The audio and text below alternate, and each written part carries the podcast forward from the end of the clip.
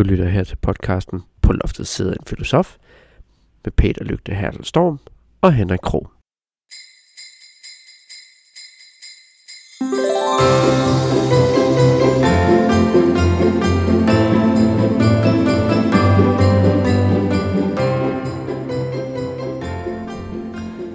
Glædelig jul, og velkommen til den 6. december i Henrik og Peters podcast for Filosofi Podcast, og øh, i dag har jeg startet, og det er fordi, vi skal snakke om kvalitative undersøgelser, og det betyder, at inden for øh, filosofi, og særligt inden for videnskabsteori, så skal vi snakke om sådan nogle rigtig frække, sexede og lækre ting som øh, hermeneutik og fænomenologi.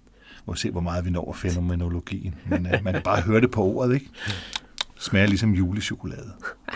Øhm, og det kan man ikke gøre, uden at vi også samtidig snakker det kvalitative forskningsinterview.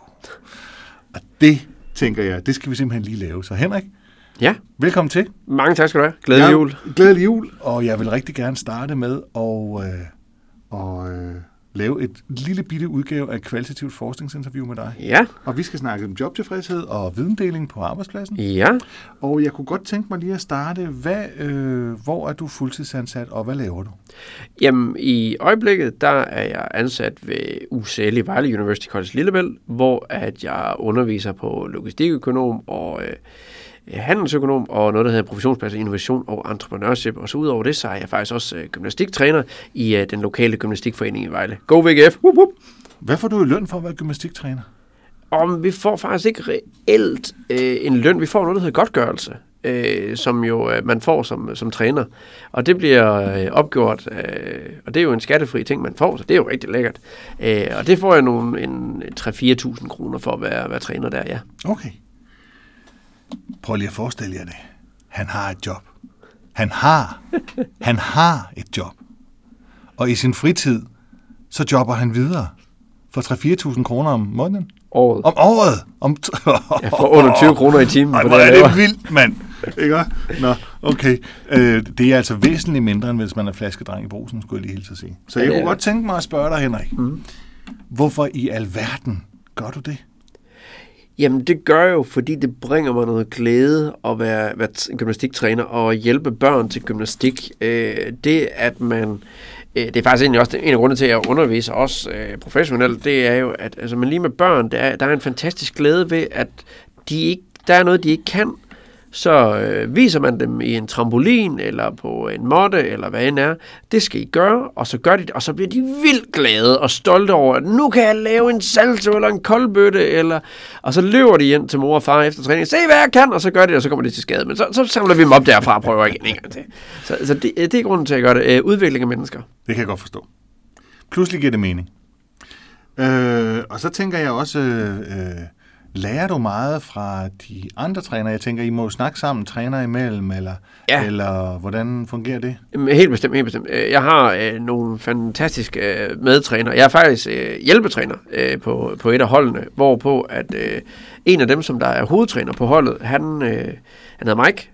God gut. Øhm, han er utrolig god til at give mig feedback, når jeg, øh, for eksempel, jeg er, jo, jeg er jo her 37 år gammel, og han er noget yngre end mig, han er næsten øh, 10 år yngre end mig, men han er en bedre gymnast end mig, en bedre træner end mig, så når jeg tager imod gymnaster, hvilket jeg har gjort i rigtig mange år, så går han hen til mig og siger, Henrik, hvis du skal tage imod, så skal du huske at gøre sådan her, i stedet for, at du skal hellere have din venstre hånd her, fordi så har du bedre modtagning ved.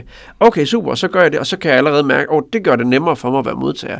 I gamle dage, når man lavede gymnastik og gymnastiktræning, så lavede man det, der hed kran. Det var, at et, et, et barn eller gymnast hopper ind, og så griber man det øh, som træner, og, "Øh!" og så vipper man dem rundt, altså som en kran. Hvor øh, i dag, der handler det ikke så meget om, at vi skal bære dem rundt.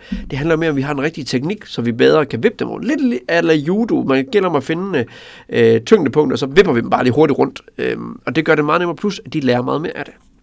Jeg kan huske for ikke ret lang tid siden, øh, hvor jeg fik noget kritik på en artikel, jeg havde skrevet. Ja. Øh, og den person, der gav mig den kritik, var så fræk at sige, at jeg kunne gøre det bedre. øh, og Hvilken frækhed. Øh, hvad var aller værst, det var, at øh, han havde ret så jeg blev simpelthen stjernetosset og måtte ud og sparke til nogle kasser ude bagved og sådan noget. Indtil jeg så indså, at manden havde jo ret, og det blev faktisk en væsentlig bedre artikel, øh, efter at jeg havde lavet de her rettelser. Får du det aldrig sådan, når du får øh, kritik og feedback at din, øh, at din medtræner, eller hvad kan man sige, at man nogle gange tænker, jeg vil også? Øh, jo, i og med, at jeg har været gymnastiktræner i rigtig, rigtig mange år, så kan jeg godt, hvis der kommer en pur ung træner, der lige har været på instruktørkursus eller modtagerkursus, kommer hen til mig og siger, Henrik, du skal altså huske, at du skal have fat med, med begge hofter og dig. Prøv at høre. Nu har jeg været træner her i så og så mange år. Jeg ved godt, hvordan man tager imod. Men du skal altså stadigvæk. Og så gør jeg det, og så viser det sig rent faktisk, det er bedre, så tænker jeg, at det var da træls, han vidste det. Mm. Eller hun vidste det, for den sags skyld. Det var afslutningen på vores øh, hvad kan man sige, forsøg på at lave et kvalitativt øh, forskningsinterview, og som I kunne høre, og som jeg også lige nævnte, så, så var det et, et forsøg på at spørge ind til sådan nogle øh, temaer som jobtilfredshed og viden, mm. videndeling på arbejdspladsen. Øh, og det man gør, når man øh, arbejder med, med det, man kalder den hermeneutiske cirkel, det er, at man, jeg starter som interviewer, mm. før at vi overhovedet går i gang, og inden I kan høre det, så starter jeg med at skrive ned, hvad jeg regner med, Henrik vil svare, mm. og hvad jeg tror, han vil svare, og hvad min forestilling er om, hvad det er for et, øh, et job, han har, og øh, sådan nogle ting. Og så jager jeg overraskelserne. Mm. Jeg forsøger at spørge om nogle ting, hvor jeg enten kan høre, eller har en fornemmelse om, der svarer du nok noget, mm. som jeg ikke havde set komme. Ja. Og hver gang det lykkes, kan man sige, mm. så har jeg fået en bedre forståelse af, hvem du er i den jobsituation, ja. vi snakker om. Og derfor har jeg fået et resultat mm. af mit kvalitative interview, fordi kvalitativ interview handler om forståelse. Ja. At få en dybere og bedre forståelse af det, man øh, gør. Men Peter, jeg skal lige, vi skal lige have en ting på plads, inden vi øh, går helt videre. Hermeneutikken. Øh, du, vi havde jo filosofiens historie her tidligere. Havde, var der nogle af de filosofer der, som, som der ligesom hører til hermeneutikken? Jamen, det er der. Hvem, hvem er de store der? Um, altså, der er ikke nogen tvivl om, at, at nogle af de allerstørste, øh, det er øh, øh, sådan en som Martin Heidegger, ja. og en anden, der hedder Hans Georg Gadamer, som ja. var studerende hos, hos Heidegger i hvert fald en periode. Øh, det, der er tricky ved det, det er, at hermeneutikken øh, er en disciplin, der fletter sig ind og ud af andres både videnskabelige metoder, men også af andre filosofiske synspunkter. Så man kan sige, Heidegger bruger hermeneutikken til nogle bestemte ting i sin mm-hmm. filosofi. Men han er ikke som sådan, ja man kan godt sige, at han er hermeneutiker, ja. men han er så meget andet også. Og hermeneutik er kvalitativ. Han, hermeneutik er i hvert fald et, forstå, et, et forsøg på at, øh, at, at, at, øh, at finde ud af, hvad der kendetegner en forståelsen øh, af, eller en øh, fortolkning af en eller anden situation, eller en tekst. Ja. Og det er også derfor, at hermeneutikken egentlig starter med, øh, det starter langt tilbage med bibellæsning. Mm. Man begynder at, at få en, diskussion om, hvordan læser man Bibelen og får den rigtige betydning ja. ud af det, når det nu er noget, vi skal efterlede hjemme på bondegården eller i klosteret, ja, ja. eller hvor det nu er, man læser den henne. Ja, ja. Øhm, og senere så kommer det over og bliver sådan nogle ting som uh, grundloven, efter, altså efter reformationen. Ja. Så siger man, grundloven, hvordan læser vi den, sådan så vi faktisk lever op til den rigtige forståelse af, hvad der, hvad der står i den. Og fortolkning er det, altså det, altså for eksempel fortolkning også af Bibelen og grundloven. Det er simpelthen fortolkning, spørgsmålet om fortolkning af Bibelen og, og lovene for eksempel. Åh, oh, ja, jeg har lige lyst til at komme ind med en lille sjov sidehistorie der. Øh, du har jo set filmen Life of Brian. Det har jeg. Ja, og til alle jer, der ikke har set den, det er også en film, der skal ses. Det er en dejlig komik af, af Monty Python øh, omkring øh, livet af Brian, som er født på samme tid som Kristus. Men der er på et tidspunkt i filmen, hvor det er, at Brian han bliver jagtet, fordi alle folk tror, at han er Messias, øh, nærmest er Jesus. Og det, der sker, det er, at øh, Brian han taber sin sko, og, øh, men han løber videre, hvorpå at hele den her pøbel, der render efter ham, de stopper op ved skoen og samler skoen op og siger, det er et budskab. Vi skal følge skoens, hvorpå der er nogle andre, siger, nej, nej, det, skoen har ingen betydning, vi fortsætter. Og det, det tolker jeg jo som om i filmen, at det er jo de forskellige retninger af kristendommen, der bliver fordret til ja. der. Og det er jo fortolkning af, at vi skal følge skoen. Nej, ja. vi skal ikke følge skoen. Ja, og det har du ret i.